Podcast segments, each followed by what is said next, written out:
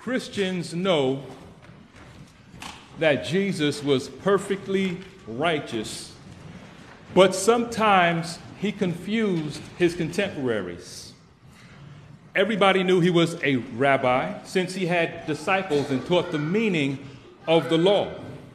But there was something about him that made it seem as if he was setting aside the law and the prophets. His lifestyle didn't always reflect the traditional Jewish interpretations of the law. For example, in their eyes, he spent way too much time with women, disregarding what the rabbis wrote in their Jewish wisdom literature. Things like, He that talks much with womankind brings evil upon himself and neglects the study of the law, and at the last will inherit Gehenna. In their eyes, he also spent way too much time in the presence of sinners. Since the great rabbis also taught, Keep thee far from an evil neighbor and consort not with the wicked. Holy men were not supposed to dine with sinners nor spend much time in the presence of women, but Jesus did both. Unfortunately, the traditions of men and Jewish wisdom literature had a major impact on the way most of the religious leaders of the first century interpreted the law.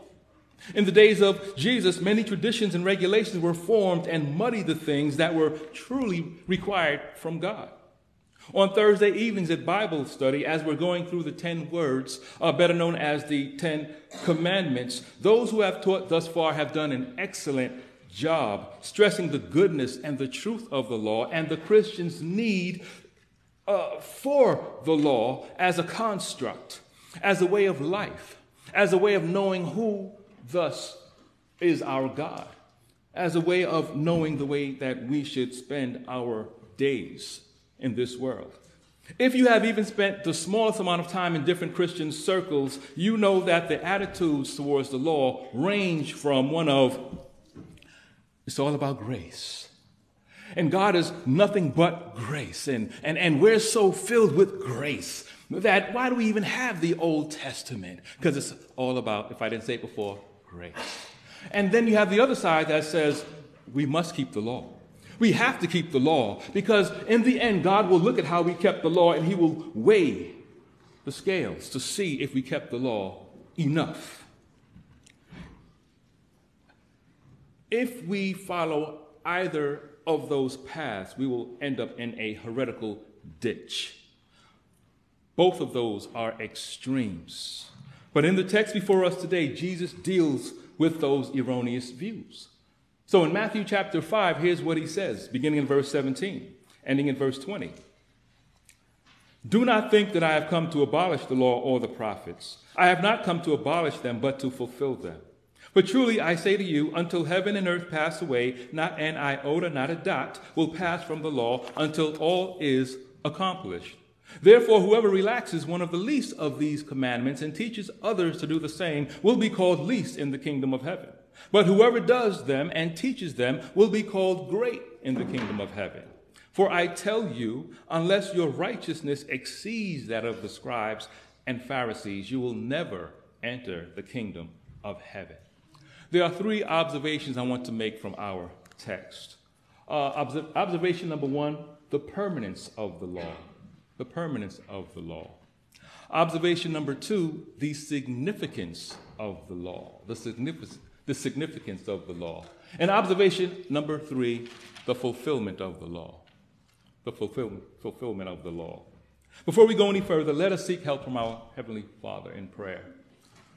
Father, we thank you that we have your precious word. We thank you that we are able to, to, to, to, read from Scripture how we ought to conduct ourselves, to see from your word who you are and what you demand from mankind. Lord God, please help us, Lord, to, to, to, to not only be hearers of the word, but doers of the word, Father, that we may uh, uh follow the footsteps of your Son, that we may see um, your love towards us we thank you, Lord, this morning. And I pray that uh, you would guide me, that you would loosen my tongue to speak accurately and clearly, loudly proclaiming the truth of your word. In Jesus' name we pray.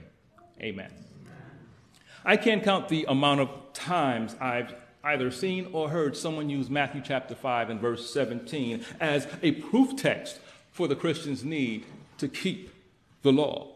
They'll shout the first part of Jesus' words Do not think that I've come to abolish the law or the prophets. I have not come to abolish them. And they'll stop.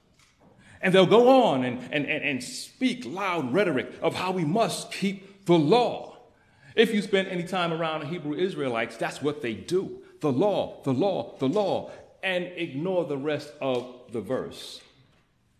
I have not come to abolish them, but to fulfill them, but to fulfill them.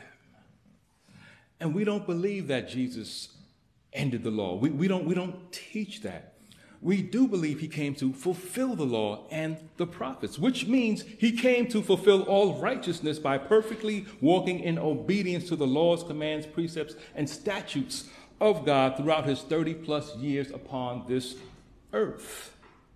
Whether it was through his active obedience or his, or his passive obedience. And I'll, I'll explain it like this think of it this way uh, uh, there's this term called being vested um, in different occupations. And, and what, it, what it means is there's a certain amount of time, a set amount of times established before you even got to the job that if you work amount of, uh, that amount of time, you will receive the established benefits. And once you have worked that amount of time, that those established benefits cannot be taken away, whether it's three years, seven years, or 10 years, right? Uh, you will receive what is owed to you, the rights that are yours have been settled and are absolute. No one can take them away because all of the obligations that were required were fulfilled. Once again, whether it was through his active obedience in obeying God's laws perfectly or in his passive obedience in submitting to whatever God's laws required, Jesus met every obligation. And now, everyone, everyone who places their faith in him have been vested spiritually. Their rights to the benefits of heaven have been settled and are absolute. No one can take them away. Jesus came to fulfill the law, but some have argued yes, he came to fulfill the law, but it's the ceremonial law that he came to uh, fulfill. The moral law he left to us. That carries absolutely no weight because Jesus covered the entire Old Testament law when he used the term law and the prophets. From Genesis to Deuteronomy is considered the law. The rest are considered the prophets. Sometimes uh, you'll see a three part division if you're reading uh, the reformers, uh, right? They'll say the law, the prophets, and the writings, but Jesus covered it all uh, when he used the phrase law or, or, or prophets, uh, because if you remember on the road to Emmaus in Luke chapter 24 and verse 27, Jesus taught those two prophets, and I will quote, everything written about himself in all the scriptures, beginning with the law of Moses and all the prophets. Comprehensive. It's all covered. He didn't teach those two disciples or anyone else the rabbinical interpretations of the law or the traditions of the elders, but the law given by God to Moses and the prophets. In the upcoming verses in Matthew chapter 5, Jesus would correct the rabbinical interpretations of the law and reveal his authority by saying, You have heard, but I say to you. You have heard, but I say to you. And he said this several times concerning certain false misunderstandings of the law that the, the Jewish leaders held on to. And their misunderstandings often led to legalism and hypocrisy. God willing, we'll get there in a few weeks. But when Jesus tells the people, You have heard, but I say to you, he wasn't giving them a new law or modifying the old law, but rather he was explain, explaining the true significance of the law. He was more concerned with the, with the attitudes of the heart. The attitudes of the heart, as opposed to the, the, the cold and disconnected, uh, uh, disconnected legalistic mentalities many of their leaders had. They had a, a, this tendency to measure behaviors rigorously. And they placed a, a high priority on meeting certain standards. how much better it is to have an attitude of the heart that's based on one's love for Christ. The person who has this type of love for Christ, when he sins a great sin, there's this incredible sorrow. It's, it's as if uh, uh somebody shot an arrow and pierced his soul. There's this, this, this contemplating on what they have done and how they uh, live this life so disconnected from their Savior, and it stays with them. And then they remember the cross. And they remember this was paid for at the cross. And all I have to do is repent. All I have to do is cry out, Lord, please forgive me. Please allow me to walk in righteousness. And the Lord forgives, and we move on. We don't stay in, a, in, in this hole of, of, of this pity party and tell everybody how terrible we are. We say, the, Lord has forgiven me, and He has shown me my error, the error of my ways. However, for someone who has a, a, legalistic or legalistic tendencies, I should say, it's easy to overlook your own sin they, they, they, can even misrepresent truth as they're speaking to you. And then when you catch them in their misrepresentation, there's this way that they will manipulate what they said and say, Oh, I misspoke, or they'll minimize their sin. But you lie to them and see what happens. You tell them a mistruth or mi- you, you misspeak, and then you will find out the wrath and, and, and, and what comes out of them. They can even make mental uh, uh, statements, sometimes verbal statements, and, and say things to themselves like, Thank God I'm not like them. How could they do such a thing? I would never do anything like that. While we should examine ourselves as to whether our design, desires line up with Jesus' desires, that examination should not only be an examination of our actions, but also an examination of our thoughts, our intentions. What do we desire? What are we aiming for in our relationships? Our, the question to ask is Are our inner desires and delights after the things of God? In Romans chapter 7, right after Paul confesses his, his struggles with holiness for the world to, to read. You remember when he wrote, For I do not do the good I want, but the evil I do not want is what I keep doing. Right after he said that, you get to verse 22, uh, chapter 7 of Romans, and he says, For I delight in the law of God in my inner being. It's not only about the externals. The externals will, t- will take care of themselves, if the internal is right? Do you delight in the law of God in your inner being?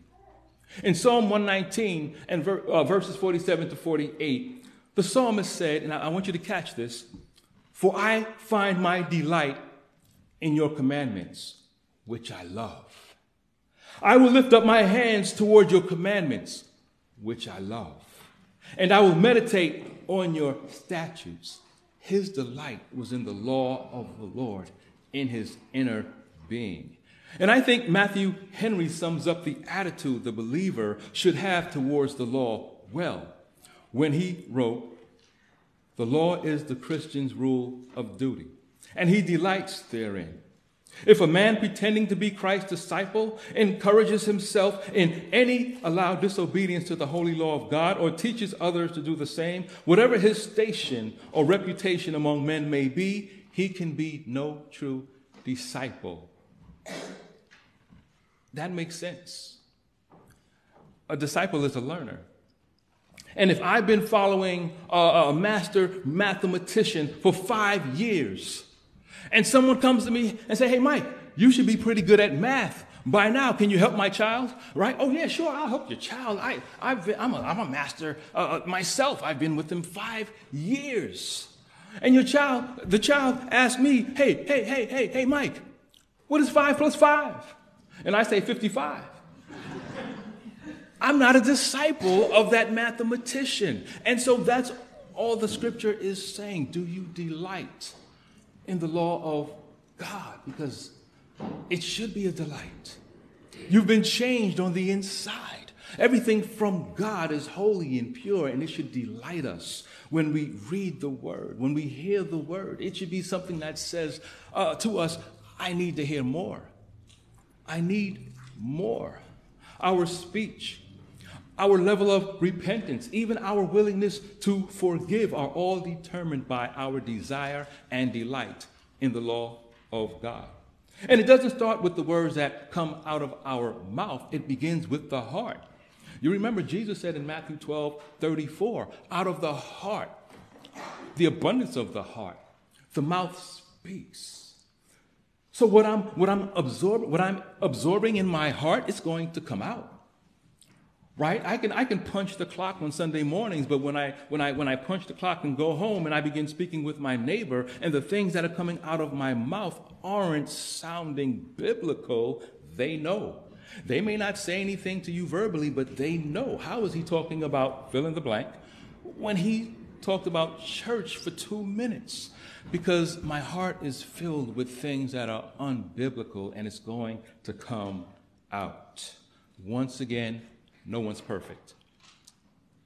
No one's perfect. Jesus is the only one who ever succeeded in keeping the whole law for his entire life. So when Jesus said, I have not come to abolish the law or the prophets, but to fulfill them, he was proclaiming he fulfilled the entire law in all its aspects.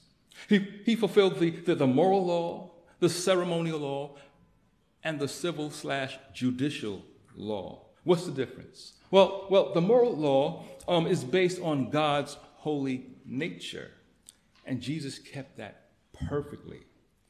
This was confirmed by several authors within Scripture.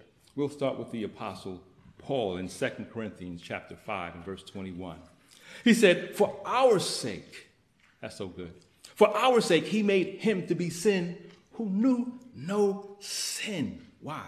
So that in him we might become the righteousness of God. You, you have to love that. You have to love that. And then the writer of Hebrews in, in Hebrews chapter 4 and verse 15. He said, For we do not have a high priest who is unable to sympathize with our weakness, weaknesses, but one who in every respect has been tempted as we are, yet what? Yet without sin. And then there's the Apostle John in 1 John chapter 3 and verse 5. He said, You know that he appeared in order to take away sins, and in him there is no sin. Jesus fulfilled the moral law perfectly. That's why Peter, who like John also and also spent about three years with Jesus, could exclaim in First Peter uh, chapter two verses and verse twenty three, he committed no sin, neither was deceit found in his mouth. That's amazing. That is amazing. But not only that, Jesus also fulfilled the ceremonial law by being the embodiment of everything the ceremonial law's types and symbols pointed to. So that now, according to Colossians chapter 2, verses 16 and 17, no one is able to judge us according to God's righteous standards concerning ceremonial dietary restrictions or with regard to festivals, new moons, or ceremonial Sabbaths, all of these were shadows, but the substance belongs to Christ. Those ceremonial shadows aren't to be worshiped or idolized because those shadows didn't pay for our sins on the cross. It was a body. And someone will come to you and proudly, in their idolatry, say, I never eat pork. Good for you, pass the bacon right? More for me. You can't put that on me. That's you. And if you're doing that for health reasons, amen. But please don't try to make that as a way where I'm going to get closer to God now. It does not work like that. And finally, Jesus also fulfilled the civil slash judicial law by personifying God's perfect justice. In Matthew chapter 12, verses 18 to 20, Matthew quotes Isaiah concerning the passion for justice that would consume Jesus. He wrote, Behold, my servant whom I have chosen, my beloved with whom my soul is well pleased. I will put my spirit upon him, and he will proclaim justice to the Gentiles. He will not quarrel or cry aloud, nor will anyone hear his voice in the streets. A bruised reed he will not break, and a smoldering wick he will not quench until he brings justice to victory. When Jesus rose from the grave, that was part one of bringing justice to victory as life defeated death. When Jesus returns, justice will receive the greatest victory as death will be no more in the new heavens and upon the new earth. Jesus then declares in uh, or declared in Matthew chapter 5 and verse 18, until heaven and earth pass away, not an iota, not a dot will pass from the law until all is accomplished. An iota is the smallest letter in the Hebrew alphabet. It's about the size of a comma. The dot he's referring to is like a quick, a quick stroke from a pen. And Jesus is saying it, is, it would be easier to remove the entire universe than to remove the smallest stroke within the Hebrew alphabet, within the law. That's why the psalmist could declare, Forever, forever, O Lord, your word is firmly fixed in the heavens. And that's Psalm 119, uh, verse 89. The psalmist understood the permanent nature of the law, of, the, of God's word. And if, if we were to further examine all three parts of the law, we would see the significance of the law. Because the law reveals the permanent nature of God, who He is. If the law can be changed, that means God changes. But God is immutable or unchanging, and so is His law. So, what does that mean for the believer? For us, that means we will never be changed. We can never be, or we will never be condemned, I should say. We will, we will never have this, this, this thing uh, uh, hanging over us as if I'm going to be condemned because his law says whoever believes in the Son has life. The law was fulfilled in Christ for our sake. So our salvation is settled. Our salvation is absolute. absolute. We are vested through Christ. In our text, Jesus is affirming the inerrancy and absolute authority of the Old Testament scriptures. If his word can fail, then God can fail, and that is an impossibility. Jesus is also uh, affirming that we don't do away with the Old Testament just because we have the New Testament. The New Testament is, is not a supplanting of the law or the prophets, but a fulfilling of it. There are dozens of reasons why the Old Testament is absolutely necessary. But for now, I will give you two. Reason number one the Old Testament is absolutely necessary is because God's righteousness needs to be known. God's righteousness needs to be made known. God's righteousness is known by his high and holy standards throughout the Old Testament. God does not lower his standards because we're sinners. He commands we are to be holy as he is holy. We see this twice in Levit- Leviticus 11, then again in, in Leviticus 19, then again in Leviticus 20, Leviticus 21, and Deuteronomy 23. Be holy, be holy, as it is written, you must be holy. How consistently are we to be holy? Until we're blameless until we're blameless. And of course, we can't do that. I know we cannot go half a block before we fail in our attempt or attempts to be holy and blameless. So, what do we do? We bow down. We, we, we bow down before the only one who has fulfilled all the requi- righteous requirements of the law perfectly the Lord Jesus Christ. If you're unsaved right now in this building, Every saved person in this room was in your position. Far away from God, yet God bridged the gap in a moment. Romans chapter 5, verses 6 to 8. For while we were still weak, at the right time Christ died for the ungodly.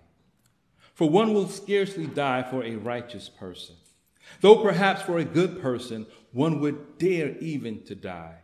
But God shows his love for us in that while we were still sinners, Christ died for us. every saved person in this room knows that while we were spiritually dead and filthy, incapable of doing anything to help ourselves at the right time, God showed his love towards us. It wasn't, it wasn't based on how good we were. In case you missed, in case you missed it the first time, we were filthy. We were dead, rotten to the core. And God said, Live, live. And at that moment, we were saved. The second reason the Old Testament is absolutely necessary is so man may know for certain the, the criteria he will be judged by on Judgment Day. There's a warning that we get from Ecclesiastes chapter 11 and verse 9. It says, Rejoice, O young man, in your youth, and let your heart cheer you in the days of your youth. Walk in the ways of your heart in the sight of your eyes. But know that for all these things, God will bring you into judgment. Live your life, young people. Have all the fun you want, but know for certain judgment day is coming. In the next chapter, the warning gets a little more intense. In Ecclesiastes chapter 12 and verse 14, it says, For God will bring every deed into judgment, including every hidden thing, whether it is good or evil. What's the criteria? Every deed. Open, hidden, good or evil, judgment is coming. But here's the good news, and I need you to get this. Some of you may be thinking I'm teaching some type of morality based uh, judgment. Some of you may be even thinking, uh, Pastor Mike is teaching the law. We have to keep the law to be saved. No, you should know better than that. I don't want you to leave here thinking that. But here, here's what's going to happen. On the day of judgment, when man is judged according to the law, if you believe the Lord Jesus Christ fulfilled the law perfectly in your place in his active obedience, then paid the penalty you should have paid through his death on the cross in his passive obedience, you will be saved.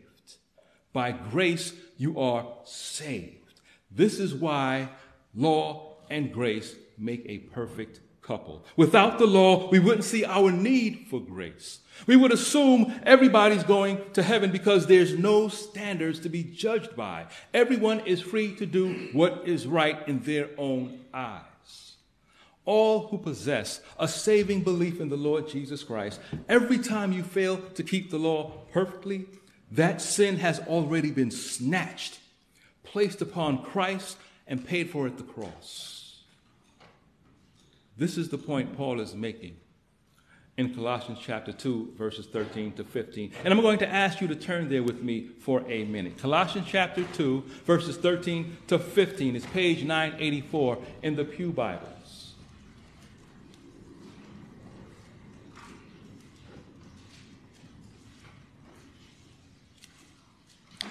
There, the Apostle Paul writes, And you, who were dead in your trespasses and the uncircumcision of your flesh. God made alive together with him, with Christ.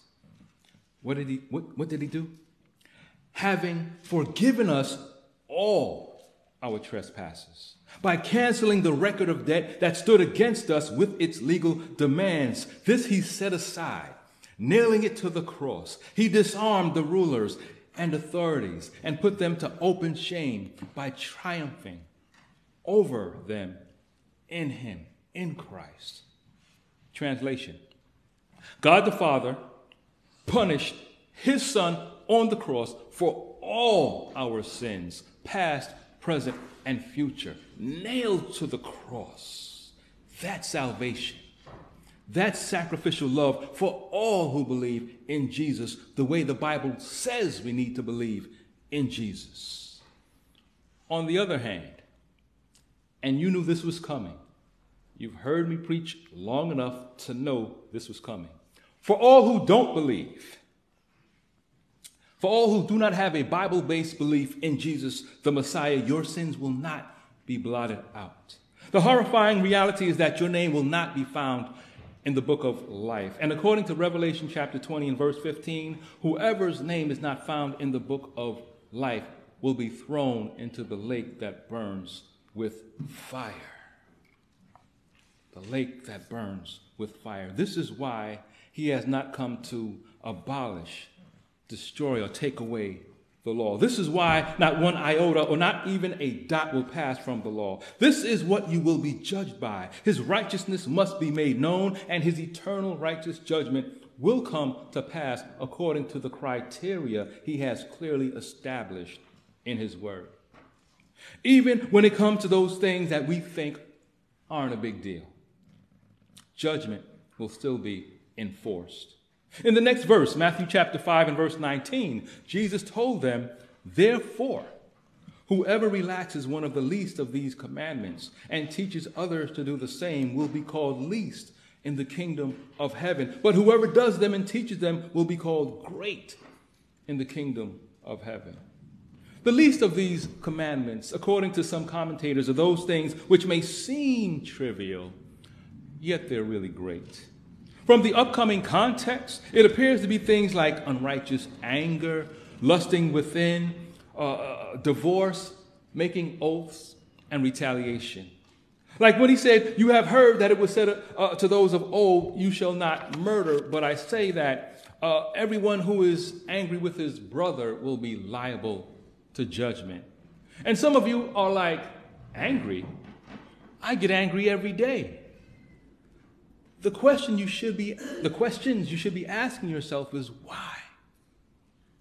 Why do I get angry every day? The same people who make me mad every day, they're going to be there tomorrow. The, the, the lazy, the unfaithful, the one who hides whenever it's time to do some work, they're going to be there. Why do I get angry every day? I know the nature of man. I believe in total depravity. Uh, Are they going to shock me one day and do something they're supposed to do? That, that's the first question is why do I get angry every day? And second question is why do I accept my anger as if Jesus is okay with it? Maybe it's because we don't think it's that big of a deal. Maybe it's something that we think that, um, well, that's not going to be brought up on Judgment Day. But Jesus said, it will be brought up. He said it is a big deal because everyone who is angry with his brother will be liable to judgment. He said, Whoever relaxes one of the least of these commandments will be called least in the kingdom of heaven. He's saying, Don't take it lightly concerning your anger. Your anger at your coworkers, your neighbors, your wife, your children, your husband, your friends. This anger, why do you get angry as if you haven't received grace. If anyone should be angry, it should be God at us. He hates sin. But, but as it was said in the uh, Sunday school this morning, we take sin lightly. We just do because God is merciful and we take his mercy for granted until the cup of his wrath is full and he lashes out with the whip, with the belt, with the tree branch. Some of you know, you remember those days, right? Go get, go get a branch from that tree right there, and we're going we're gonna deal with that issue, that, that mouth you have. We, we, we're going to deal with you today, today, right? And, and then there are, are, are those who think little of their lusting. They'll say something like, Well, I'm a human being, and human beings lust. That's just what we do. I, what, what do you want me to do? And that's taking a relaxed approach to what one considers a lesser command, especially when we see it in light of adultery, right? Right? Uh, and no question, committing adultery has far greater earthly consequences than lusting in our hearts. No doubt, the destruction of marriages and broken homes through acts of adultery far outweigh the damages that occur from lusting. But Jesus says, don't sleep. Don't sleep on your lustful hearts. It's damaging. Don't take it light. He says, repent. Get help if you have to, because you're going to hear from me on this. It's going to come back to you. He made it clear that lusting equates in some way to adultery. Further on, along in the text, verses 27 uh, to 29 of Matthew 5, he said, You have heard that it was said, You shall not commit adultery. But I say to you that everyone, everyone, everyone who looks at a woman with lustful intent has already committed adultery with her in his heart. If your right eye causes you to sin, tear it out and throw it away. For it is better that you lose one of your members than that your whole body be thrown into hell. Have you ever heard of the phrase eye candy? Some of you have. It's, a, it's, a, it's, a, it's an earthly, worldly phrase uh, to describe good looking people, right? All right. Uh, men of Woodside, uh, a quick side note the women who joined this church aren't joining because we have a lot of eye candy. I'm just putting it out there. I'm just throwing it out there, right? Right? Women who joined this church love the Lord. That has to be the reason. That, that, that has to be the reason, right? But in other churches, many church seekers have adopted the ways of the world. Finding an attractive mate has climbed the list of reasons for joining a church. While finding a spouse while, while attending church is not a bad thing, it should not be the number one reason you join a church. If, if, if a church has sound theology, which is orthodoxy, and, and loves and serves people, which is orthopraxy, and you see how you can use your gifts to strengthen and encourage the brethren there, and they happen to have someone, they happen to have someone you find attractive. Why? Because he or she loves the Lord and they love people. They love the word of God. They're a servant, they have a servant's heart. These or those are good reasons to join a church.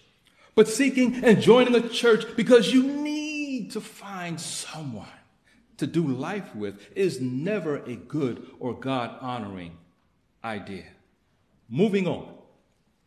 If you are, you are a preacher or teacher, and you're teaching it's okay to relax, compromise, or even disobey one of the least of, the, of these commandments, you are also in sin.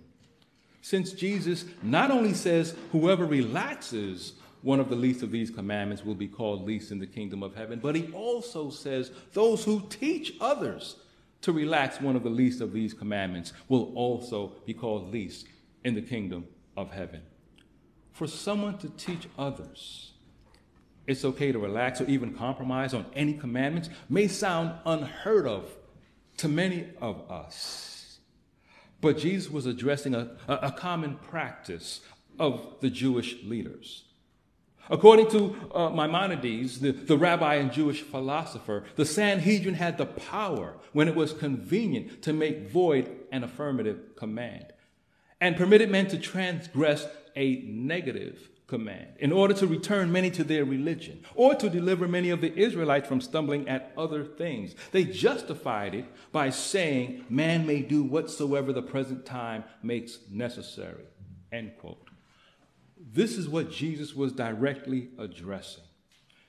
It was not acceptable to God then, nor is it acceptable to God now. When it comes to teaching, Jesus' half brother James gives the most straightforward war- warning in James 3 1. Not many of you should become teachers, my brothers, for you know that we who teach will be judged with greater strictness.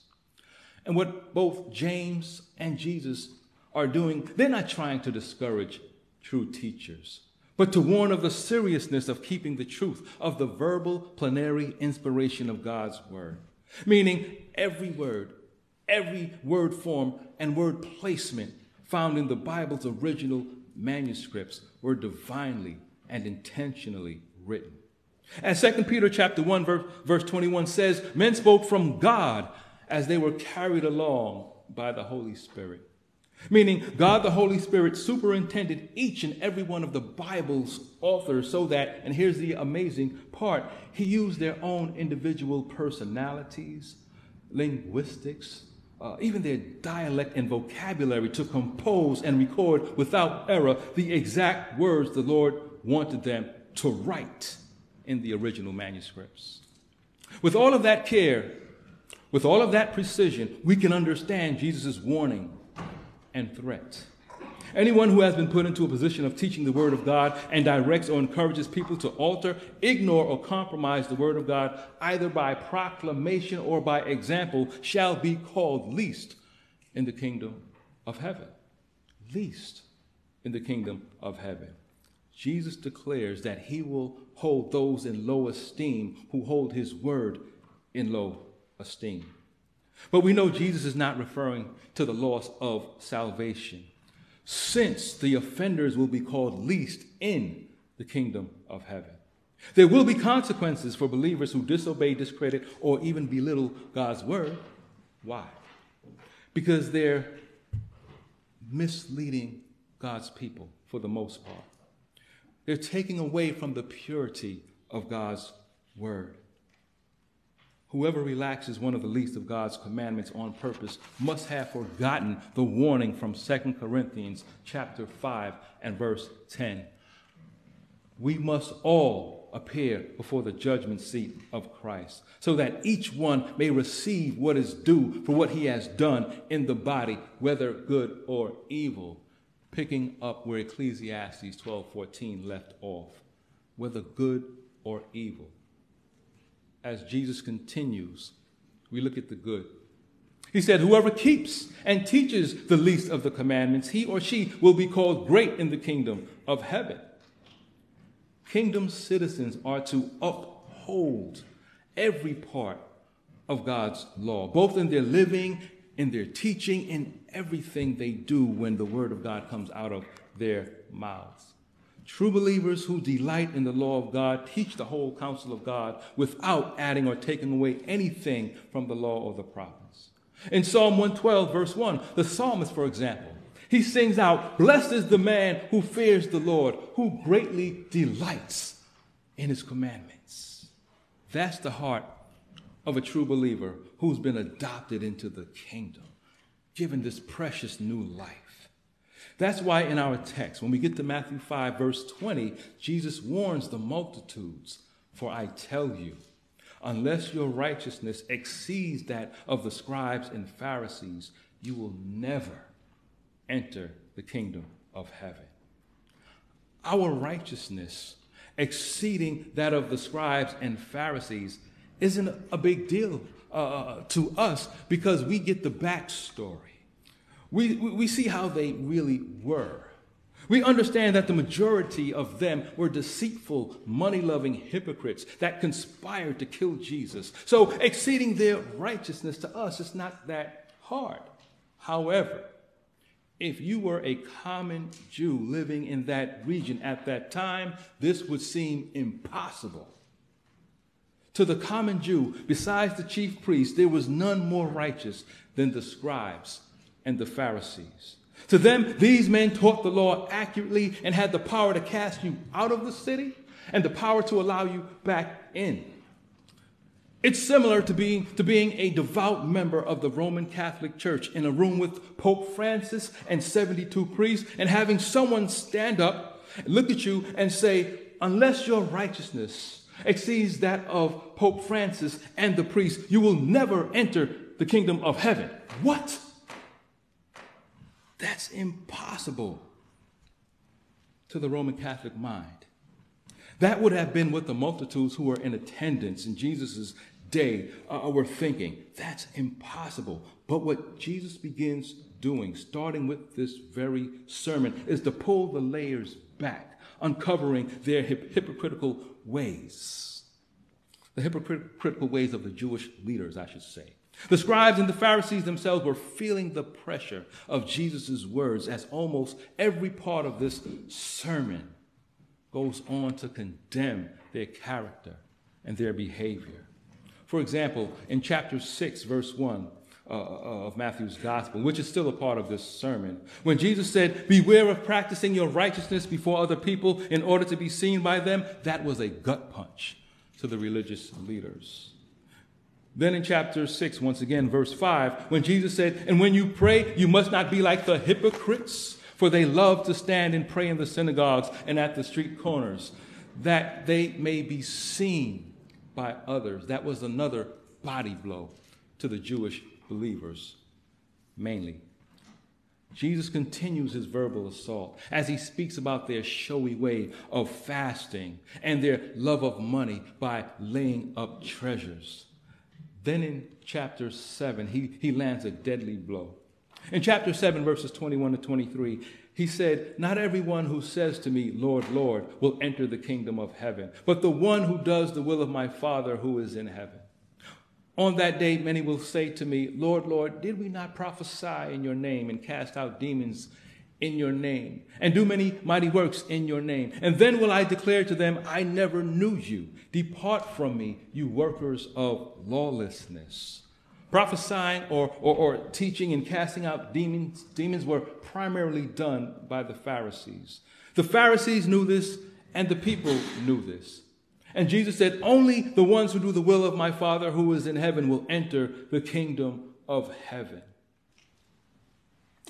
For our righteousness to exceed the righteous, their righteousness does not mean our external acts of righteousness have to exceed their external acts of righteousness.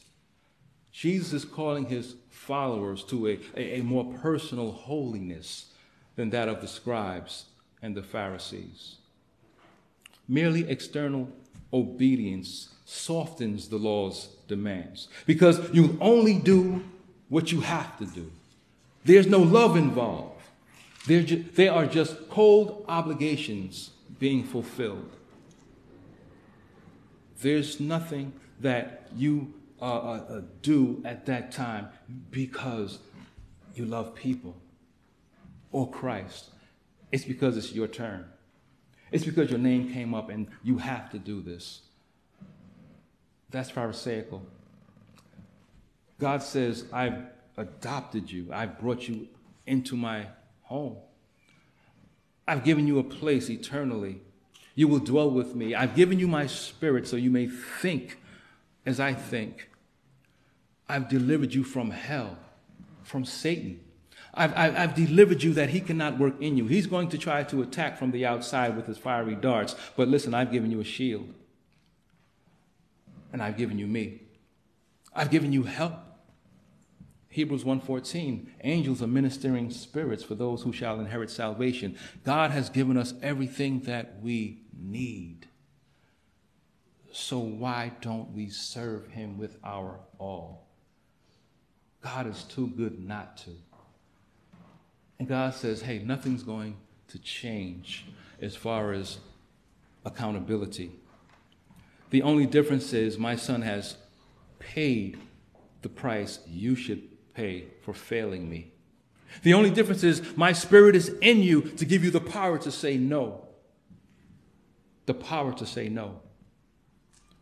Why don't we? The world is tempting.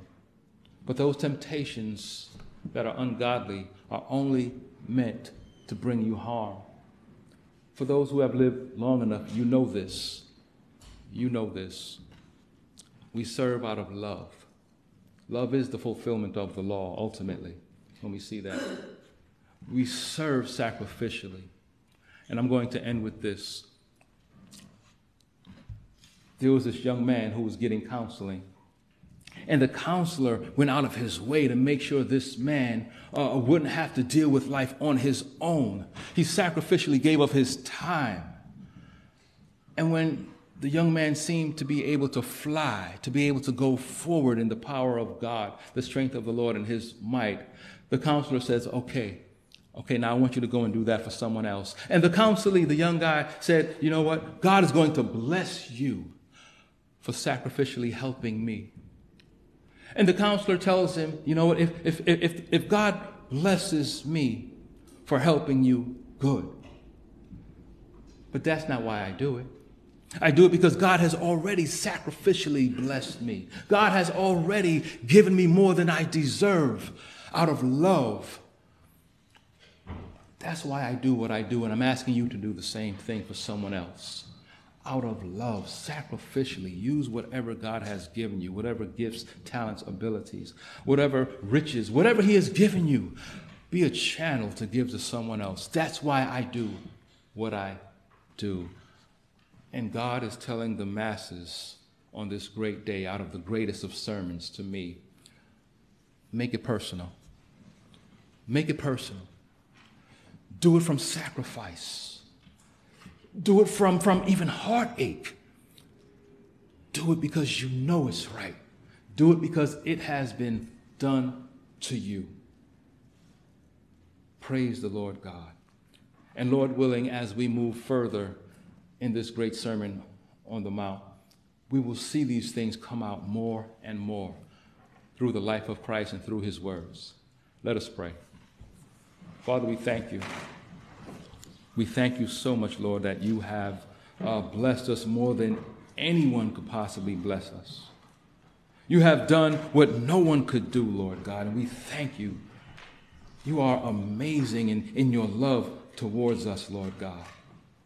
May our acts of service never be some external type of, of works where we're trying to gain our righteousness before you. That can only lead to hypocrisy, empty religion, bickering and complaining and moaning. Why do I have to do that?